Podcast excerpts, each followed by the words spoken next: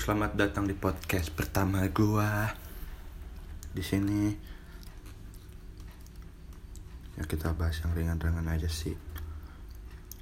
Terutama gua. Kayak tujuan gua bikin podcast kayak gini tuh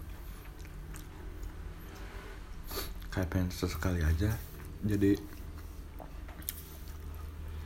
produsen gitu gak cuma konsumsi podcast orang lain. Ya gue tau sih. Obrolan gue kayaknya kayak akan penting